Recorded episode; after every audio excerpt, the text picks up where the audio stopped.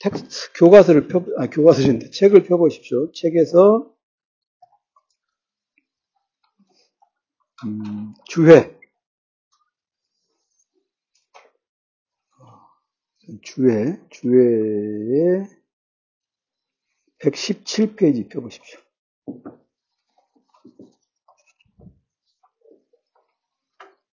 117. 제가 주회를 가지고 설명을 하면 여러분들 본문을 읽어, 읽으면서 복습을 하셔야 돼요. 음, 전에 말씀드렸죠. 주회를 쓰는 것이 훨씬 쉽습니다. 본문 쓰는 것보다. 자, 117페이지 주회 31번. 콰트로첸토는 400이라는 뜻의 이탈리아로 1400년대, 즉 15세기를 가리킵니다. 찾으셨습니까?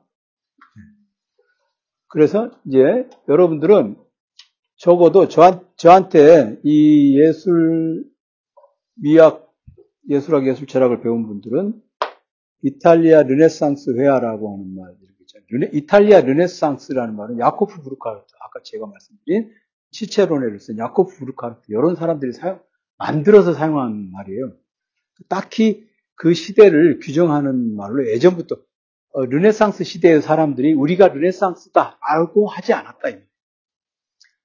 그건 그렇게 자기네 자기네 패거리를 자기네 스스로가 이름을 지어서 부르는 애들은 조폭들밖에 없어요. 수원 팔달문파 뭐 이런 거 있잖아요. 이런 거밖에 없습니다. 제가 전에 팔달문파에 대해서 얘기한 적이 있죠. 수원 그 저기 어디 수원 지법 지방법원 그 앞에 보면 변호사들 많잖아. 그 변호사 사무실 중에 김칠준이라는 변호사가 있어. 수원에서 아주 오랫동안 그 변호사 하는 분인데 옛날에 CBS CBS 라디오에 시사자키 그 프로그램을 진행했는데 제가 그 프로그램에 오래 나갔거든요. 김칠준 변호사가 그러더라고. 수원에는 조폭이 두세 개 패가 있는데 한 팔다문파가 있다. 자기가 팔다문파 부두목을 변호해 주신 적이 있어가지고 팔다문파 애들이 자기를 길에서 만나면 90도 인사한다. 그 얘기를 하면서 강사님도 소개시켜 드릴까요? 그래서 제가 수원 갈 일이 없습니다. 그랬거든요. 올 일이 있을 줄 알았으면 소개 좀 받아놓고 그러면 이제 글로벌, 글로벌 평생학 습관에 내가 매주 수요일마다 강의하러 오면 강의하러 오는 분들에게 숙제검사도 대신 좀 하고 야, 동서가 숙제검사 해라. 그러면 또, 아, 형님, 알겠습니다. 이렇게 아, 요즘 조교가 필요할 때 팔다문파가 그립긴 하고 싶긴 합니다. 네. 거기, 그러니까 조폭들밖에 없어요. 자기네 패거리 이름을 지어가지고. 이, 그래서 처음에는 르네상스라는 말을 사용한 거, 르네상스라는 게 재생이라는 뜻인데, 그 뜻이 꼭 고대 그리스의 뭔가를 재생한다 그런 뜻은 아니고 원래는 마키아벨리라든가 이런 사람들도 르네상스라는 말을 많이 썼습니다. 네, 재생한다 그런 말을 마키아벨리가 르네상 그 재생한다라는 단어를 가장 의식적으로 쓴 사람은 마키아벨리예요. 마키아벨리입니다. 미술 회화하는 사람들이 우리가 우리는 재생주의자다 그런 사람들 은 아니에요. 그런 게 아니고 나중에 이제 1800년대에 브루카르트라든가 이런 미술사가들이, 미술사가들이 붙인 이름이 르네상스, 이탈리아 르네상스라고 하는 것이지, 그들 스스로가 르네상스 회화를 한다는 자기의식은 없었습니다. 오히려 그것을 의식적으로 쓴 사람은 마키아벨리다. 마키아벨리의 전술론 이런 데 보면 그런 얘기 많이 나옵니다. 자, 그 다음에, 그러니까 우리는, 우리는 가장 이 시대를 가리키는 가장 오래된 명칭이 뭐냐? 콰트로첸토입니다. 400이라는 뜻의 이탈리아어로 1400년대, 즉 15세기 때와 15세기 예술을 가리, 가리, 가리킬 때, indicate 할 때, quattrocento 예, 이 quattrocento 예술이다. 그렇게 말하면 됩니다. 훨씬 있어 뵈죠? 이탈리아 르네상스 회화 이거보다. quattrocento. 있어 보지 않습니까? 피렌체 갔다 온 사람 같이 느껴지잖아. 한번 해봐요. 콰트로첸토. 어, 잘난 척 하는 데는 약간 좀 있어. 그죠? quattrocento를 상대방이 말할 때 무심코 말을 해야 돼.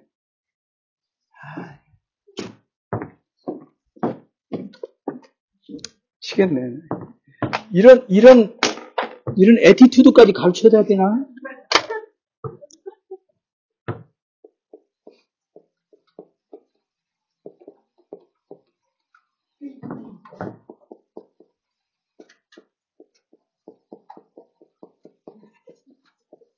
찾아봐요, 빨리. 알아요? 모르는데 왜 안 찾아? SPR이 ZZATURA 무슨 뜻이야? 안준혁 알아 이 단어? 이탈리아어예요. 서현씨 무슨 뜻이야? 영어로 뭐야? 영어로 아마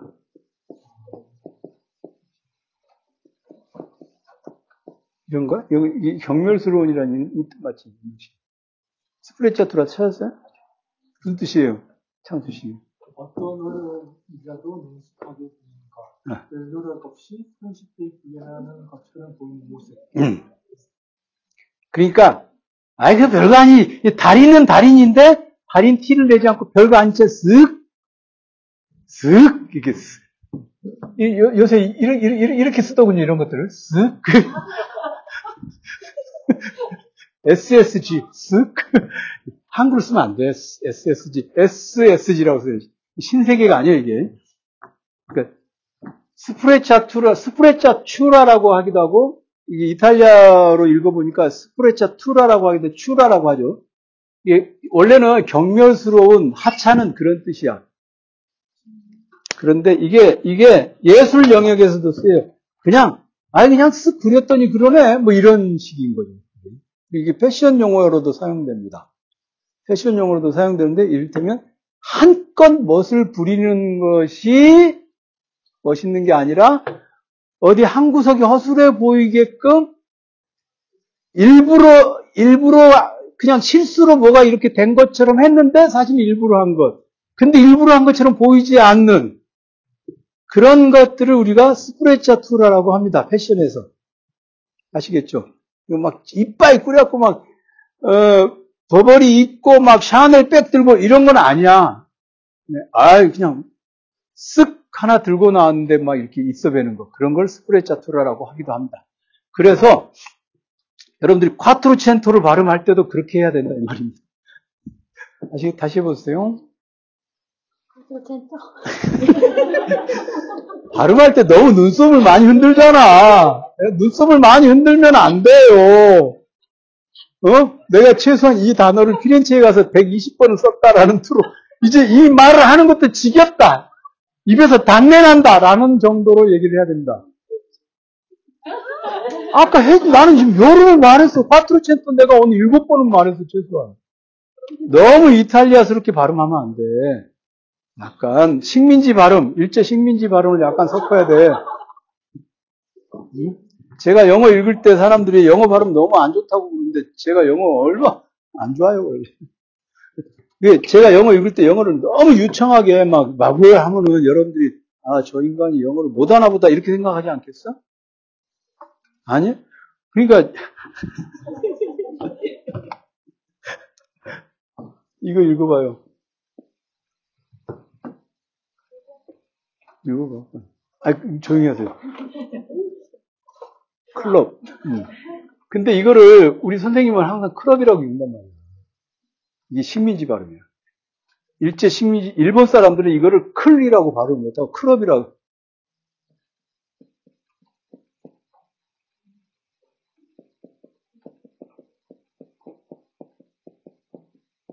일본 사람들이 이거 구락부라고 읽어요. 구라부.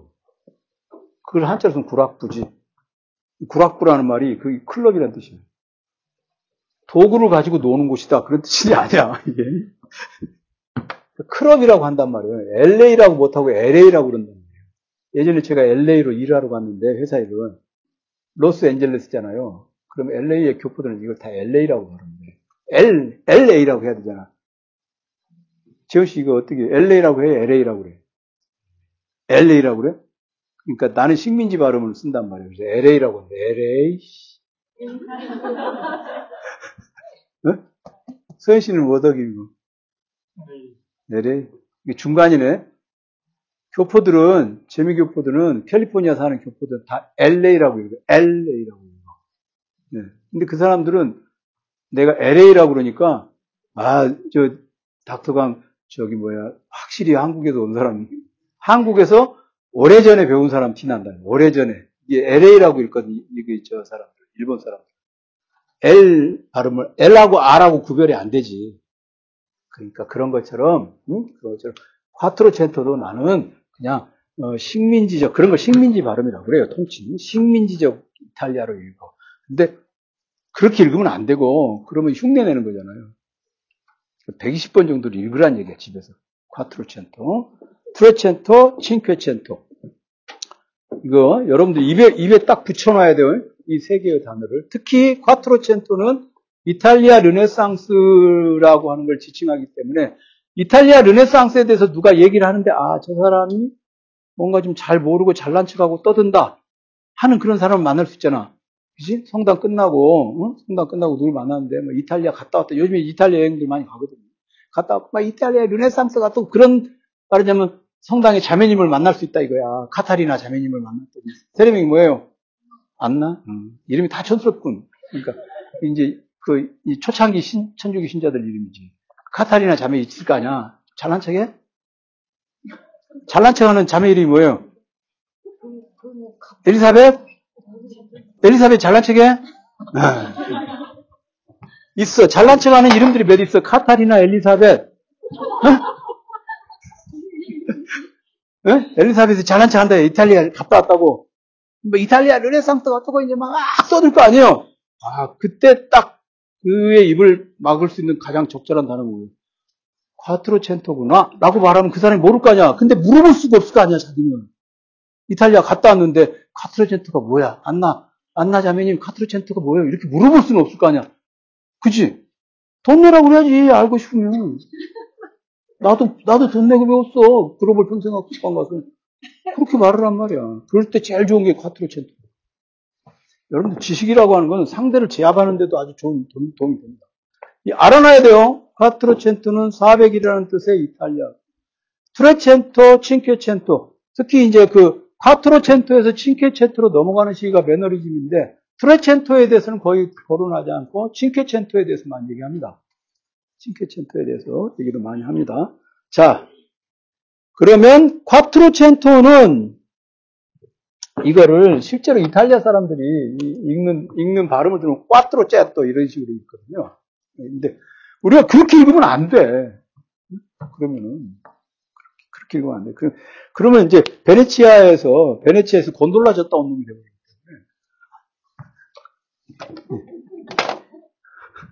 베네치아에서 곤돌라 젓는 사람이 되려면 굉장히 어렵다고 합니다. 일단 키가 160 아니 175cm 이상이어야 되고 그 있어요 자격이 있어. 우리처럼 170이 안 되는 사람은 아직도 안 돼. 어쨌든 콰트로첸토가 있는데 이 콰트로첸토 시기가 있다. 그러면 이게 이제 하나의 양식이거든요. 이 콰트로첸토를 우리가 이해하는 핵심적인 핵심적인 원칙은 뭐냐? 네, Stil Prinzip.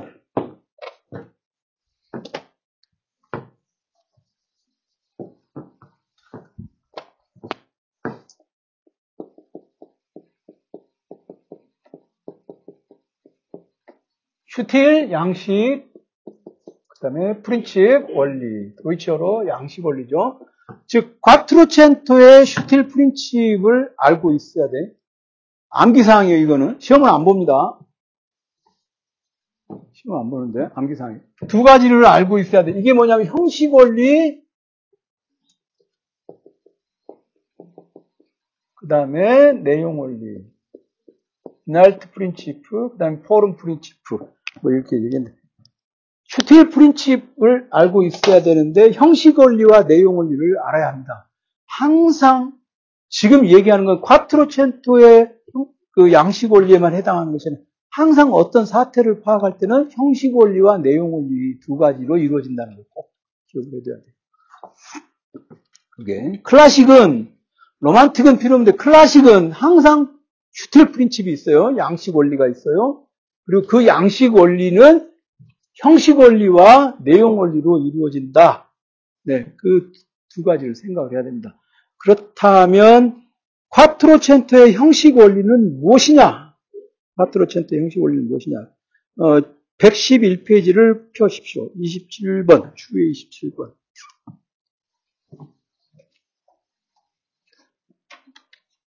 콰트로첸토의 형식 원리는 무엇이냐? 알베르티는 비례의 원리를 회화에 적용함으로써 르네상스 고전기, 르네상스 고전기 single quotation 달아놨죠. 이른바 이런 뜻이죠.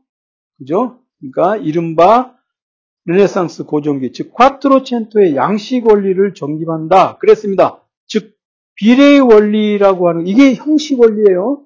비례의 원리. 그런데 비례의 원리라고 하는 것은 원래 지난 시간에 제가 비례 원리가 가장 잘 드러난 그 가장 오래된 뭐 문화학적으로 따지면 그 이전도 있겠지만 어쨌든 학문적으로 의미 있는 것이 플라톤의 티마이오스라고 그랬죠. 티마이오스 그래요 안 그래요? 이제 강의 중에 느닷없이 얘기 물어봅니다. 이 시험을 지금부터 시험 이게 아니라 계속 긴장해 주세요. 티마이오스 어, 무엇입니까? 내용을 얘기해 보세요. 책을 보고 얘기해, 오픈북, 책 보고 얘기해도 됩니다. 티마이오스 어떤 구절입니까? 본문으로 가야지. 어? 본문? 큰 소리 읽어보세요. 이게 맞나요? 출제자에게 물어보면 되나요?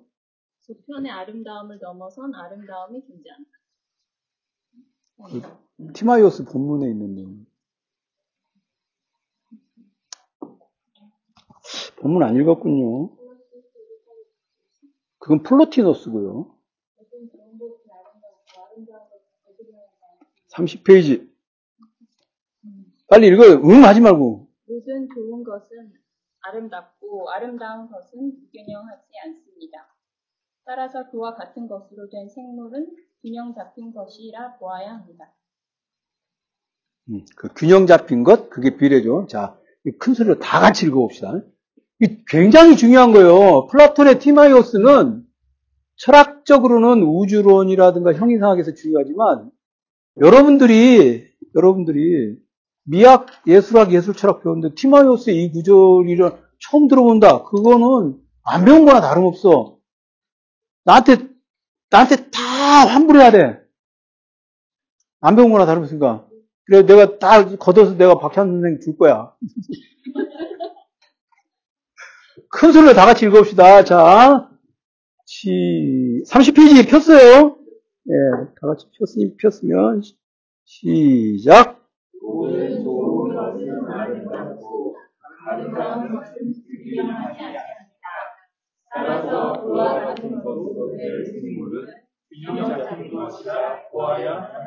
예. 거기 어, 지난번에 설명하는데 생물이라고 돼 있잖아요. 이제 동물로 번역하기도 합니다. 준, 동물이라고 번역하기도 하죠. 생물. 살아있는 것을 가리킵니다. 생명체. 이렇게 이해를 해도 돼요. 있는 그대로 번역하면 생물이고, 생명체죠. 모든 좋은 것은 아름답고, 아름다운 것은 불균형하지 않습니다. 따라서 그와 같은 것으로 된, 될 생물은 균형 잡힌 것이라 봐야만 합니다. 여기서 아름, 좋은 것, 아름다운 것, 균형 잡힌 것, 요 세 개를 동일시하고 있죠. 그것을 한마디로 말하면 비례다. 그렇죠? 비례. 그 비례라고 하는 것이 바로 콰트로첸토의 형식 원리입니다. 이해가 되셨죠? 음, 형식 원리, 그 비례. 그러면 이거는 플로티노스를 거쳐서 플라, 신플라톤주의를 거쳐서 플라톤의 티마이오스에 우리가 읽은, 지금 읽은 거 있잖아요. 그 얘기가 콰트로첸토로 내려왔다고 볼 수 있죠.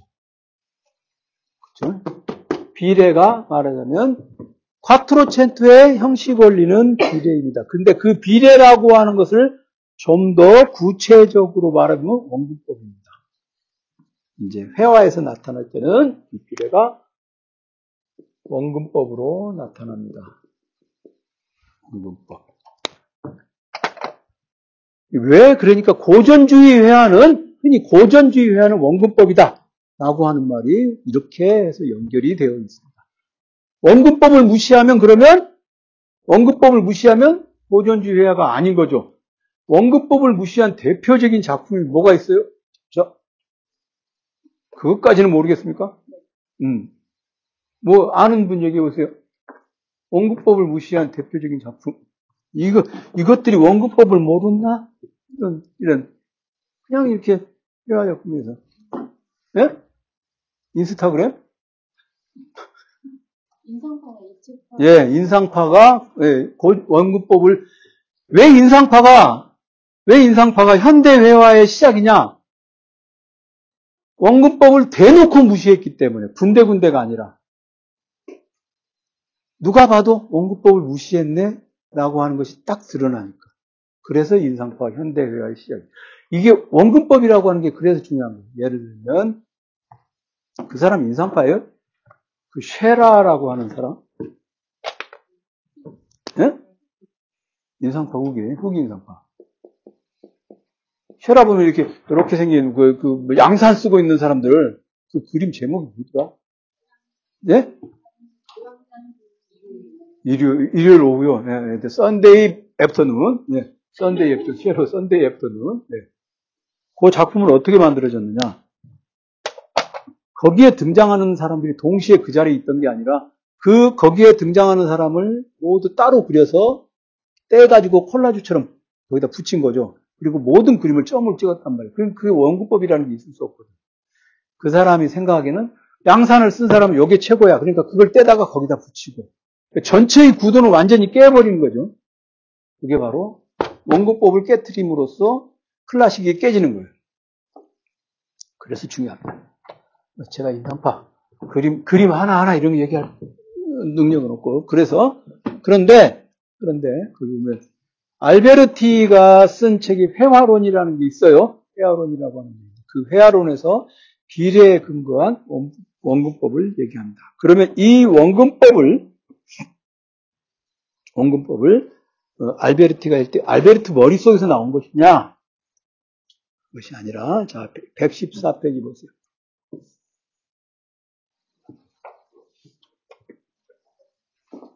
114페이지 위에서 셋, 넷, 다섯, 여섯, 다섯째 줄, 하나, 둘, 셋, 넷, 다섯. 이 자연의 원칙은 바로 기하학적으로 제시, 체계화된 질서이며, 알베르티와 같은 사람들이 이러한 질서로서 세계를 보기 시작했다.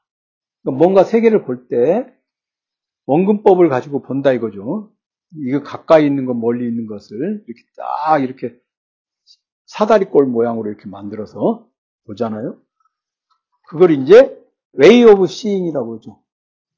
way of seeing. 자, 형식 원리가 있는데 그건 제작 원리이기도 하지만 보는 방법이기도 해요. 여기서부터 나오는 게 이제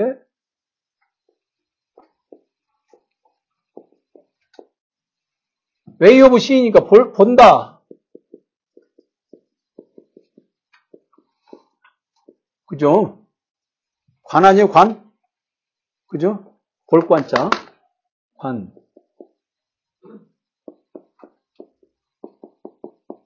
관점이라고 하는 것이죠. 어떤 관점으로 사물을 보느냐.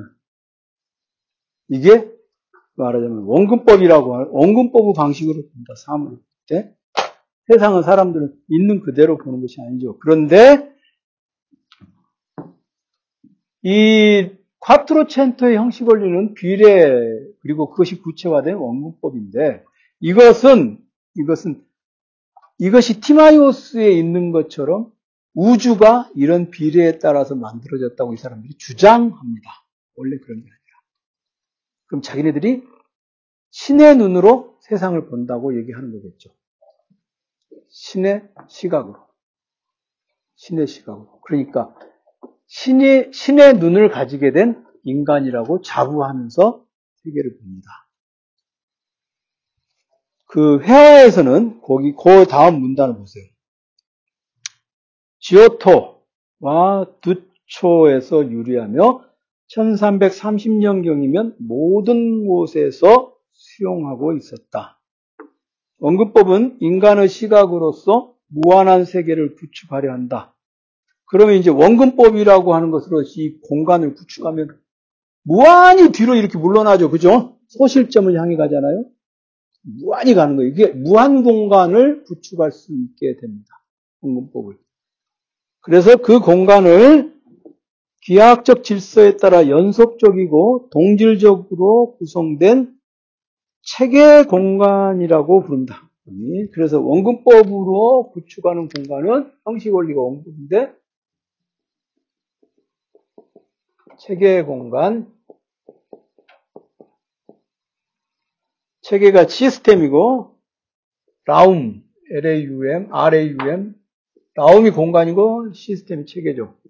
체계 공간이라고 하는 것이 원근법에 의해서 형성됩니다. 고전, 고, 이른바 고전주의 회화다. 고전적이다.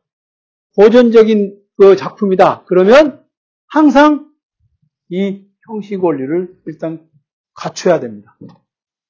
이 형식 원리를 일단 갖춰야 고전적인 뭐다라고 말할 수 있습니다. 이 형식 원리를 갖춰야 됩니다. 이것을 벗어나면 이것을 벗어나면 고전적인 작품이 아닙니다. 이 체계 공간이라는 말은 잘 기억을 해 두셔야 돼요. 이거는 왜 체계 공간이라는 말을 기억해야 되냐. 건축의 이 고전적, 고전적 양식의 건축물을 가리킬 때 체계 공간이냐 아니냐라는 말을 사용합니다. 예를 들어서 이 우리가 지금 이게 우리 공부하고 있는 이 건물 글로벌 평생학습관 이런 거 있잖아요. 이런 건물들도 어쨌든 회화보다 훨씬 복잡한 방식으로 지어지지만 건물의 안정성이라든가 지속성이라든가 뭐 경제성이라든가 이런 것을 고려해 볼 때 결국 비례에 의한 체계 공간을 만들 수밖에 없어요. 그러니까 우리가 알고 있는 일반적인 건축물들은 아무리 스프레차 투라를 구사한다 해도 무심코 뭐 하나 파급적, 파급적인, 파격적인 뭔가를 구사한다 해도 기본적으로는 체계 공간을 만듭니다, 건축이. 그래서 건축이, 건축물을 이해하는데 이 체계 공간 개념을 갖고 있는 게 굉장히 중요해요. 그림보다도 훨씬 더. 거기에다가, 거기에다가 제가 아까 여러분들에게 그 초기 그리스도교와 비잔틴 예술 요 책 소개해 드렸잖아요. 요것들의 특징은 뭐냐면 체계 공간하고 아무 관계없이 그림이 그려지고 회화가 만들어지고 그랬죠. 작품이. 비잔틴 왜 그러느냐? 비잔틴 예술은 아, 비잔틴 교회에 대해서는 설명하지 않겠습니다. 따로 비잔틴 교회와 가톨릭 교회의 차이점 뭐 이런 거 있잖아요. 이런 거 여러분들 가령 이런 회화 이런 거는 아무런 공간 공간 개념 없이 그냥 막 그린 거거든요. 막 그린 거라고 할 수 있어요. 어, 러시아 정교의 그림은 차라리 나. 이런 것들 이런 것들은 이제 뭐 공간 체계 공간 개념인데 뭐 이런 거 이런 거는 체계 공간 개념이 있는데 이런 거는 막 그린 그림들이 있어요. 이거는 왜 그러느냐? 비잔틴 비잔틴 말하자면 카톨릭 정교회 정교회에서는 이 비례 개념이라든가 이런 것들에 대해서 신경을 안 쓰기 때문에 르네상스 시대만 해도 여전히 가톨릭 교회가 가톨릭 교회가 작동하던 시대이기 때문에 이 체계 공간에 대해서 많이 잘 나왔어요. 이게 가장 잘 드러나. 즉 콰트로첸토뿐만 아니라 서구 세계에서 음, 그러니까 인상주의 화가들이 등장하기 이전까지의 체계 공간 개념이 가장 잘 드러난 건축물이 뭐냐? 그러면 피사 miracle 광장입니다. Piazza del Miracle. 그러니까 기적의 광장. 그러니까 뭔지 모르겠죠? 피사의 사탑이 있는 곳이 피사의 사탑은 그렇게 중요한 게 아닌데 사탑이 중심인 것처럼 알고 있는 사람들이 많아요. 큰일이야. 그러니까 피사, 피사의 사탑 저도 가보긴 했는데 가면 사람들이 피사의 사탑에서 사탑처럼 이렇게 몸을 기울여서 사진 찍는 것으로 모든 걸 끝내. 본인이 그렇게 하셨군요. 지금 박수 친 분. 왜 아니야? 지금 그런 것 같은데 지금 저를 보세요. 진실의 방으로. 그 그러니까 어이가 없는 거예요. 그게 뭐냐면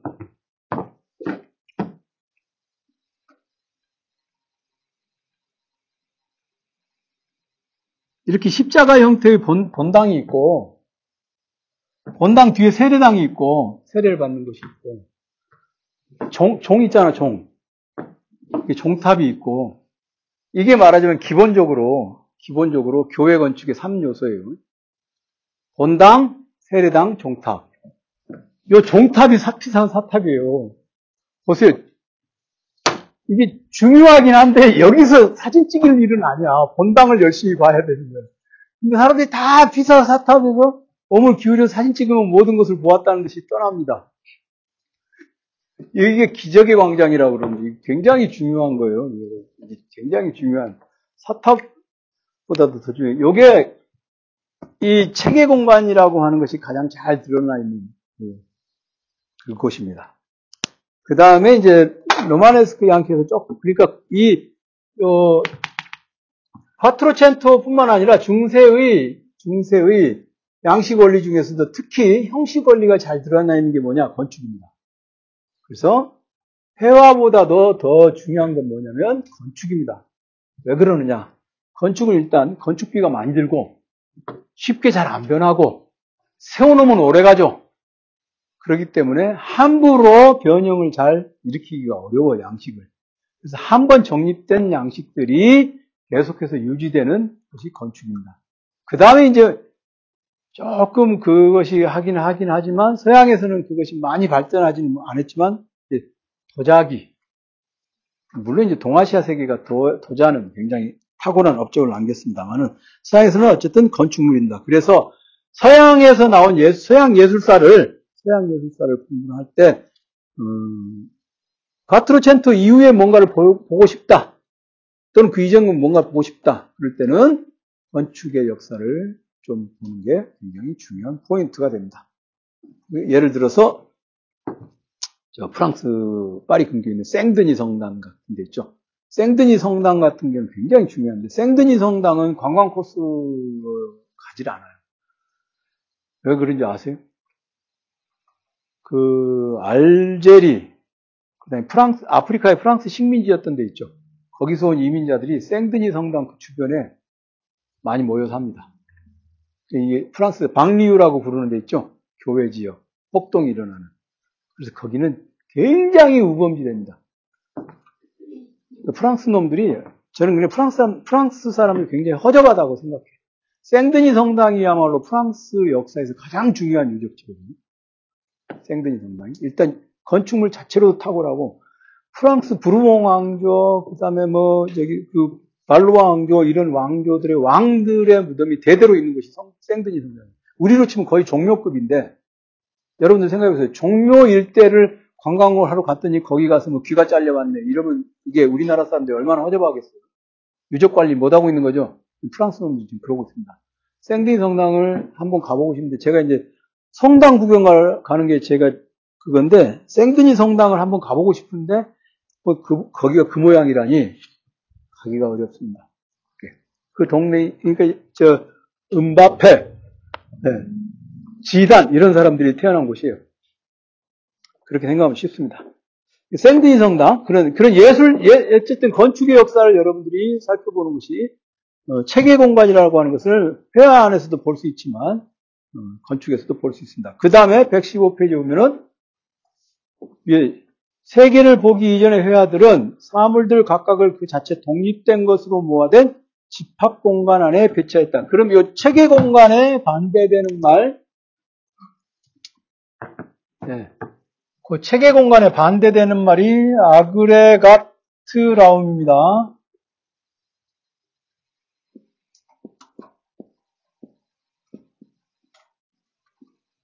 아그레가트라고 하는 게 이제 그냥 토탈이라는 뜻이고 라움이 공간입니다. 그래서 집합 공간, 그냥 그냥 모아놓은 거. 음. 르 르꼬르 비주엔가 그 건축가 르코르비지에 그런 사람들이 체계 공간을 부인한 그 건축 양식을 사용합니다. 그래서 그런 사람들을 뭐라고 불러요? 예? 아니 그그 그 건축 양식 있잖아요. 르코르비지에 뭐라고 그러더라? 그 프랑스 한국에 있는 프랑스 대사관 프랑스 대사관을 설계한 양반 김중업 선생이잖아요. 김중업 선생이 르코르비지에 그 동아, 동양 1세대 지자들. 한국의 주한 프랑스 대사관 건물. 김중업 선생이 뭐라고요? 그 코르비지에 그걸 아, 그 집에서 나올 때까지만 해도 외워 갖고 왔는데 치매 검사 가야겠습니다. 그 아주 흔해 빠진다는데? 네? 말고 말고.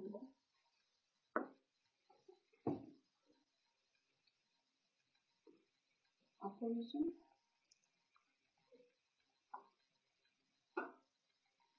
안준혁, 르코르비지에 쳐봐. 르코르비지에. 네, 검사하고 있어.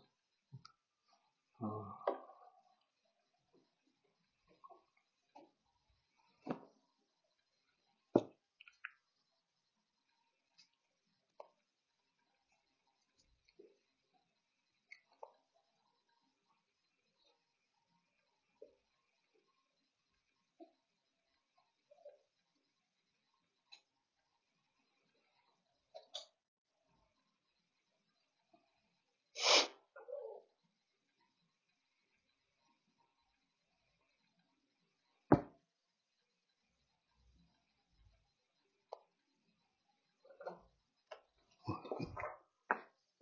그러니까 예를 들면 이제 프랑 아니 그러니까 그 프랑스 대사관에 가면은 프랑스 대사관의 그 지붕이 있잖아요. 그 지붕이 그 한옥 지붕 있죠. 그런 식으로 이렇게 딱 설계가 돼 있어요.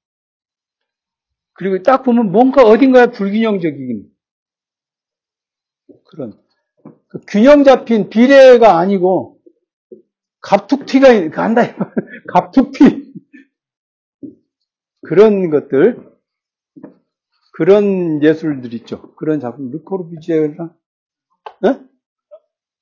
모듈러 모듈러 아니고 아 그 독일의 바우하우스 말고 그게 있는데 어쨌든 그렇습니다. 그, 그런 것들 그런 것들을 어 저 뭐야 집합 공간 근데 르코르비지에 그걸 갖다 꼭 집합 공간이라고 말할 수는 없는데 어쨌든 그게 체계 공간을 벗어나 있는 어, 그런 거다 라고 생각하시면 되겠습니다. 요, 요 지점에서 그 하나 일단 어, 형식 원리가 그렇다. 다시 117페이지로 오시면요. 주에 32번.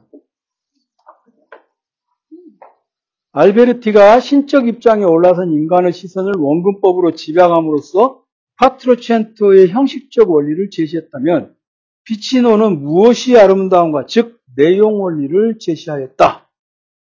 그랬는데 그러니까 피치노의 사랑에 관하여 여기 보면 내용 원리가 나오는데 이 내용 원리는 뭐냐면 간단히 말하면 내용 원리는요 사랑입니다. 사랑인데 그냥 사랑이 아니라 신적 사랑이 말하자면 신의 사랑.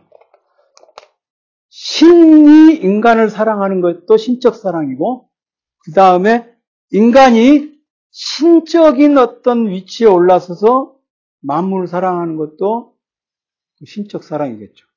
두 가지 의미를 갖겠죠. 신적 사랑. 예를 들어서 미, 미켈란젤로가 그 세스티나 그 카타드랄 그 성당 천장에 그린 그림 있죠. 그런 것들이 내용이 뭐냐? 신적 사랑입니다. 신의 사랑이죠. 그냥 아담 잘 그렸네. 막 이러면 안 돼. 등발 좋네. 이러면 안 돼. 등발 이런 얘기하면 안 돼. 그냥 균형 있네. 그렇게 얘기를 하지. 모든 회화 작품이 그런 건 아닌데 어쨌든 신적인 사랑, 디바인 러브예요. divine love. 신적 사랑이라고 그러니까 신성한이라는 뜻도 되죠. 신성한이라는 뜻도 되죠. 회화를 통해서 또 예술을 통해서 신의 사랑을 드러내 보이고자 하는 것. 그런 것들이 바로 그런 것들이 바로 어, 내용 원리입니다. 그 118페이지를 보시면 위에서 다섯째 줄에 이렇게 함으로써 피치노는 자신이 주장하고자 하는 경건한 철학을 플라톤에 의거시킨다. 근데 거기 pia philosophia pia가 경건한이라는 뜻입니다. 요 사람들은 그러니까 신 divine love이긴 한데 pia philosophia divine love이긴 한데 그냥 그것이 뜨겁고 불타오르는 그런 사랑이 아니라 경건한 사랑입니다.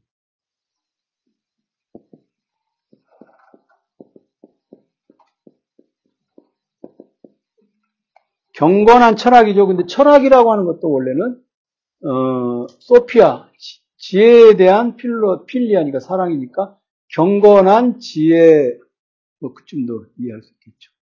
즉 디바인 러브와 경건한 철학 직역을 하면 경건한 철학인데 아, 이런 지혜 이런 것들을 내용으로 담으려고 합니다.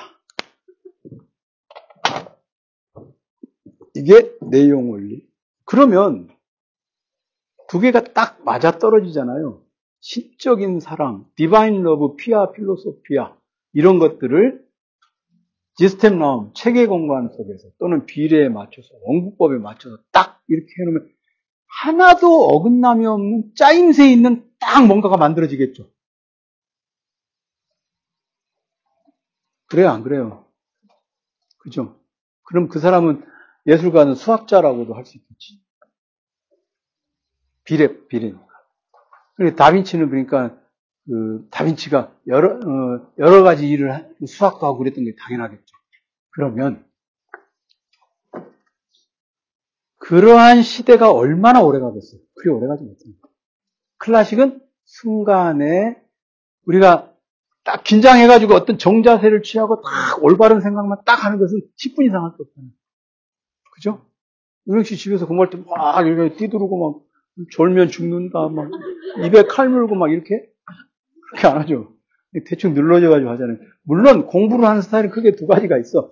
아니, 어, 한 시간 동안 막 이빠이 뭐 하고 지난번에 얘기했지만 그런 사람이 있는가 하면 안준혁 군이나 나처럼 하루 종일은 할 수 있는데 20분 이상 계속 똑같은 거 못하는 그런 사람도 있잖아요. 그렇다 이거야. 이 생각해보세요. 이 콰트로 첸토의 슈틸 프린칩을 이렇게 보면 이 형식 원리와 내용 원리가 정말 빈틈이 없죠. 꽉 짜여져 있는 거지.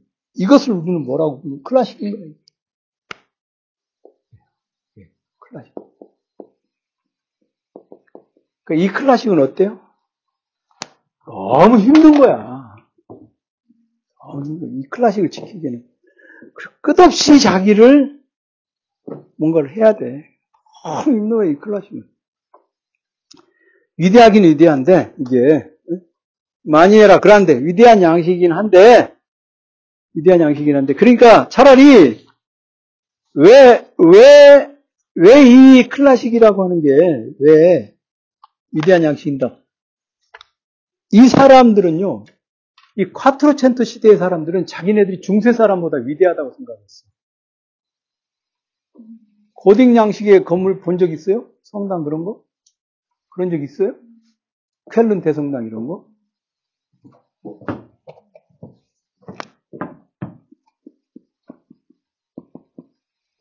고딕이라고 하는 게 이제 고딕체, 폰트 고딕체가 고딕 이거예요. 그냥 중세의 두툼한 글씨체를 가리킵니다. 여러분들 고딕 대성당, 켈린 대성당 이런 거 있잖아요. 또는 저 파리 시대섬에 있는 사르트르 성당, 사르트 성당인가? 예? 노트르담 성당. 예. 그런 성당들 고딕 양식의 성당이라고 그러죠. 고딕 양식의 성당은 시스템 나온 방식으로 지어진 게 아닙니다. 아그레가테 라온 방식으로 지어진 겁니다. 그냥 계속 덧붙인 거예요. 파사주. 우리들의 방이죠, 다 항상. 우리들의 방은 책의 공간이 아니지 않습니까? 제 방이 그렇습니다. 네? 자, 보세요. 제 방은 이렇게 생겼습니다. 이게 문입니다. 책상이 이렇게 놓여 있습니다. 책꽂이가 여기가 창문인데 창문에는 3단 책꽂이가 이렇게 놓여 있습니다. 책상 밑에도 책꽂이가 이렇게 있습니다. 2단. 책이 여기에 다 놓여 있습니다. 여기에 가방이 놓여 있고, 책이 여기저기 쌓여 있고, 여기에 이제 이불이 하나 이렇게 대충 밀어져 있습니다. 공부하다가 잘 때 되면 의자를 최대한 이쪽으로 밀어붙이고, 여기다 이불을 이렇게 깔고, 이렇게 그러니까 이렇게 되죠. 이제 책상에 디귿자를 머리를 여기다 놓고 잡니다. 이건 책의 공간이 아니죠. 그죠? 자려고 이렇게 딱 누우면 이제 책상 밑바닥이 보이는 거예요. 여기 이제 공부하는 데고 여기 이제 말하자면 노트북 놓여있고 뭐 모니터 이렇게 다 놓여있습니다. 벌떡 일어나면 안 돼. 책상 이만 깨져. 자, 이런 것도 있잖아. 근데 처음부터 이렇게 설계한 건 아니잖아요. 하다 보니, 하다 보니 이거 놓고 이거 놓고, 그걸 우리는 다 통칭해서 중세적인 의미에서는 고딕이라고 그러는 거고. 로만틱은 근대 이후에 나온 얘기죠. 그래서 클래식이라고 하는 건 고대 헬라스 세계에도 가리키는 말일 수 있고 중세는 클래식의 시대가 아닙니다. 중세는 고딕의 시대입니다. 계속 땜질하는 거예요. 그러니까 노트르담 성당 이런 거 고딕 성당이라고 그러잖아요. 그럼 고딕 성당은 뭐냐? 아그레가트라움 즉 집합 공간입니다. 이해가 됐어요?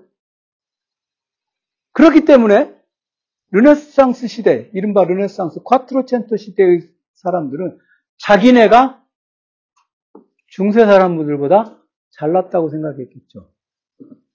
그죠? 공부를 한다 이거예요. 자, 이, 가령, 어, 허브람 씨는 지금 그동안 이런 데 강의 들으러 다니고 그랬습니까? 그럼 처음이에요? 네. 어, 안나님은? 처음이에요? 음, 세상에. 그러니까 그전에는 고딕도 아니었군요. 오, 그러니까 처음으로 공부해보러 왔더니 클래식하라기 그러는 거예요? 음, 오, 놀랐군요. 오, 놀랐군요. 그러면, 재훈 씨는? 처음이에요? 그러니까 그 전에 이런 강의 들으러 다니고 그래요? 네? 이런 강의 어떤 강의? 이런 강의라는 게 이게 뭐, 뭐 이런 고전 텍스트 뭐 이렇게 철학 뭐 이거 처음이에요? 음.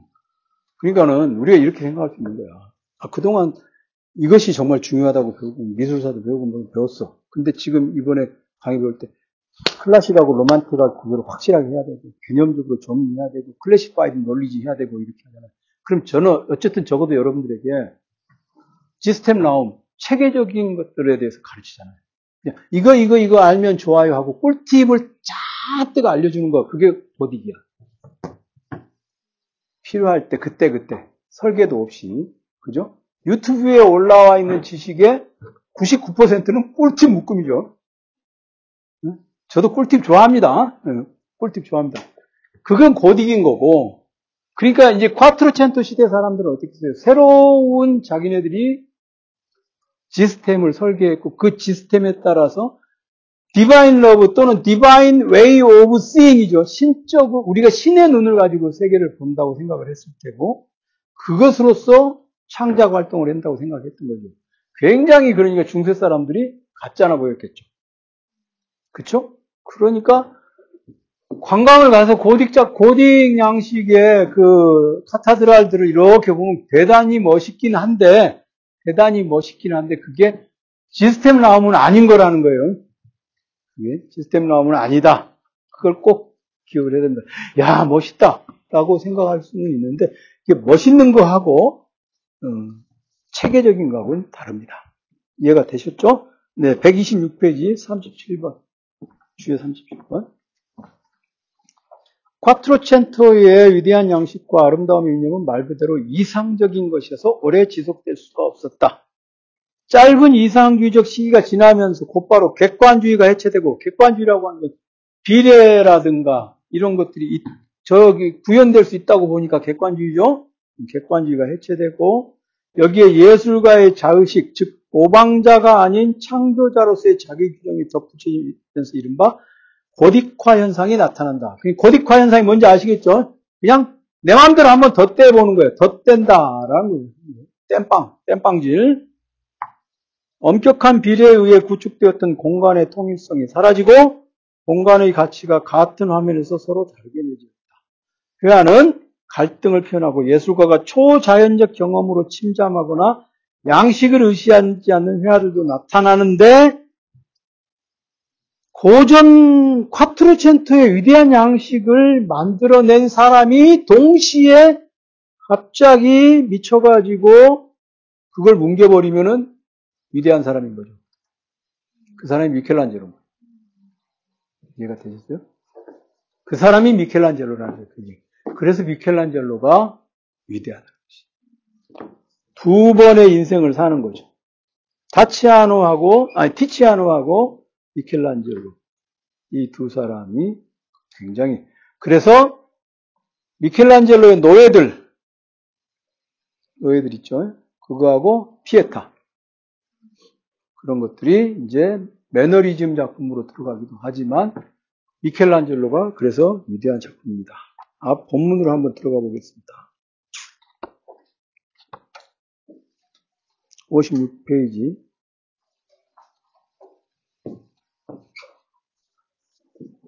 클래식은 하나의 전범이므로 어디에나 그것의 흔적을 남기며 오래도록 지속된다. 그러나 화트로첸토와 칭퀘첸토의 고전주의는 성립하자마자 그것을 세운 이들의 손으로 해체되어 간다.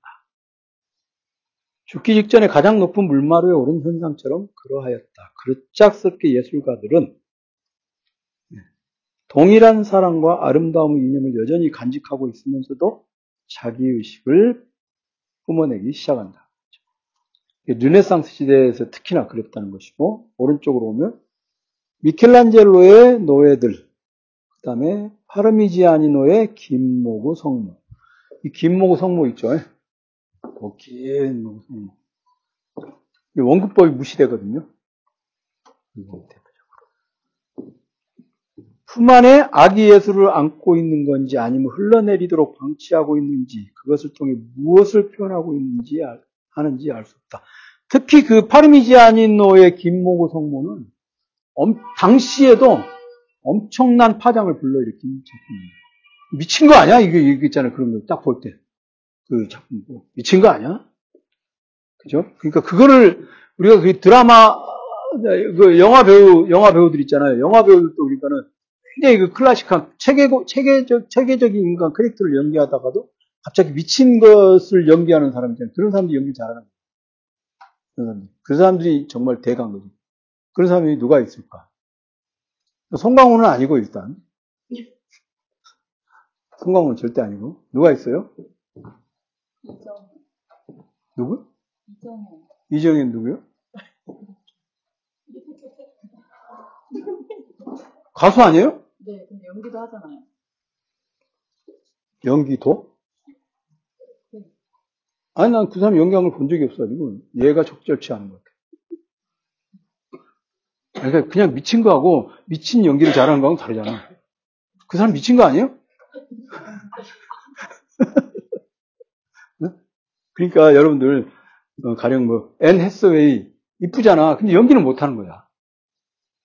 기준이 딱 나오죠. 클래식과 매너리즘이 동시에 공존을 해야 거야. 알겠어요, 청씨? 임청아. 임청아 좀 가깝지, 그런데. 동방신기. 임청아가 저기 동사서독에서, 아, 제가 임청아를, 임청아 알아요? 이정현 아시는 분? 네, 압니다. 임청아. 동방신, 동사서독에 나온 임청아 본 적 있어요? 그걸 보세요. 내가 왜 이정현을 말했던가? 그게 왜, 넷플릭스에 있으면 한번 보십시오. 어디서, 왓챠에서 보시든. 동사서독의 임청아. 장난 아닙니다. 그죠?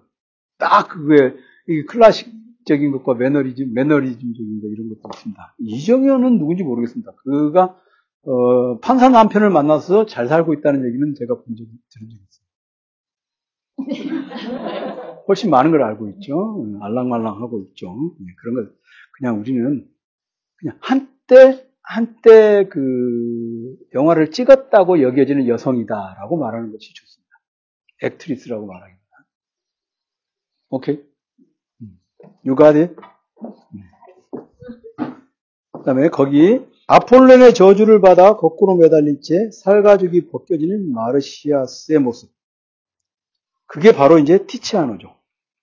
티치아노가 그러니까 미친놈인 거죠. 우르비노의 비너스가 피렌체 우피치 미술관 딱 들어가면 있다고 합니다. 그게 뭐냐? 티치아노를 봐라 이거야. 이게 콰트로첸토의 최고다. 회화로서는. 근데 그걸 그린 사람이 살가죽이 벗겨지는 마르시아스를 그렸다. 그게 바로 같은 사람이 똑같은 사람이 전혀 상반되는 두 개를 해야 그게 위대한 거예요. 그게 그게 위대한 거예요. 그게 위대한 거예요. 위대함의 기준이라고 하는 건 아주 간단합니다. 아주 간단합니다. 첫, 그냥 훌륭함이라고 하는 것은 늘 훌륭함이라는 건 늘 시종일관하는 거. 그게 훌륭한 거예요. 시종일관하는 거예요. 네? 그 다음에 위대하다는 것은 그거는 훌륭함이라고 하는 그런 어떤 그런 벌추, 덕을 넘어서는 것입니다. 그거는 그냥 시대를 바꾸는 거죠. 클래식의 시대에서 콰트로첸토에서 매너리즘의 시대로 갔잖아요. 그 사람이 두 시대를 사는데 남들이 하는 걸 따라간 게 아니라 자기가 시대를 새로 규정해 버렸죠. 미켈란젤로가. 다음, 다음 주 미켈란젤로의 위대함을 어떻게 평가할 것인가 다음 주에 제가 더 자세하게 말씀드리고 이제 바로크로 들어가긴 하겠는데 위대한 예술가다라고 하는 거 있잖아요. 위대한 배우다 뭐 이런 거 있잖아요. 이런 것들이 어디서 나오느냐? 그 지점에서 나오는 거죠. 그 시대를 바꾼다고 하는 게 바로 그런 것이죠. 시대를. 그러니까 어, 제가 사이먼 샤마의 Power of Art 처음에 소개해 드렸잖아요. 사이먼 샤마의 Power of Art에 등장하는 사람들이 바로 위대한 예술가. 미친놈들 아니에요? 보면 그 사람들이 약간 좀 덜한 것들인데 고흐 같은 사람들 있잖아요. 그게 네, 그 그것들이 그러니까 위대한 우리가 great라고 하는 단어를 가령 정치가한테 쓴다. 그러면 이제 프랭클린 루즈벨트, 그 FDR, 프랭클린 루즈벨트 같은 사람들이죠. 그 사람은 민주당 대통령인데도 어, 미국 민주당이 전통적으로 남부 부 남부의 노예 농장주들의 당이었던 민주당을 건전한 국가적 이념에 충실한 중산층의 당으로 만든 사람이 프랭클린 루즈벨트예요. 그러니까 그런 사람들이 위대한 정치가라고 그러거든요. 시대를 바꾸는 거야. 아니 그게 쉬워요? 여러분들 책 읽게 하는 것도 어려운데 이게 100명도 안 되는 여러분들을 그 사람은 수천 수천만의 미국인 미국 남부에 지금 민주당 그러면 남부 사람들 아니잖아요. 근데 그 예전에 그, 그 남부의 민주당 그 사람들을 갖다가 존 F 케네디 뭐 그때만 해도 남부 지역에서 민주당 나왔잖아요. 그 노예 농장주들이거든요. 남부의 그 노예 농장주들 미국에서 미국에서 전통적인 면에서 민주당 그러면 노예 농장주, 가톨릭 그랬어요. 그 사람들을 갖다가 민주당 지지자들로 만들어낸 그런 사람을 위대하다고 그러는 거고 예술은 시대를 바꾼 사람이죠. 예술 사조를 새로 쓴 두 개의 예술 사조를 쓴 사람들 그런 사람들이 위대하다 할 수 있습니다. 오늘 오늘 요거 Quattrocento의 Stilprinzip하고 그다음에 게누스 intersubjectivity 그 두 가지 꼭 기억을 해두셔야 돼요. 다음 주에는 막 미켈란젤로에 대해서 얘기하고 바로크로 꼭 얘기합니다. 수고들 하셨습니다. 감사합니다.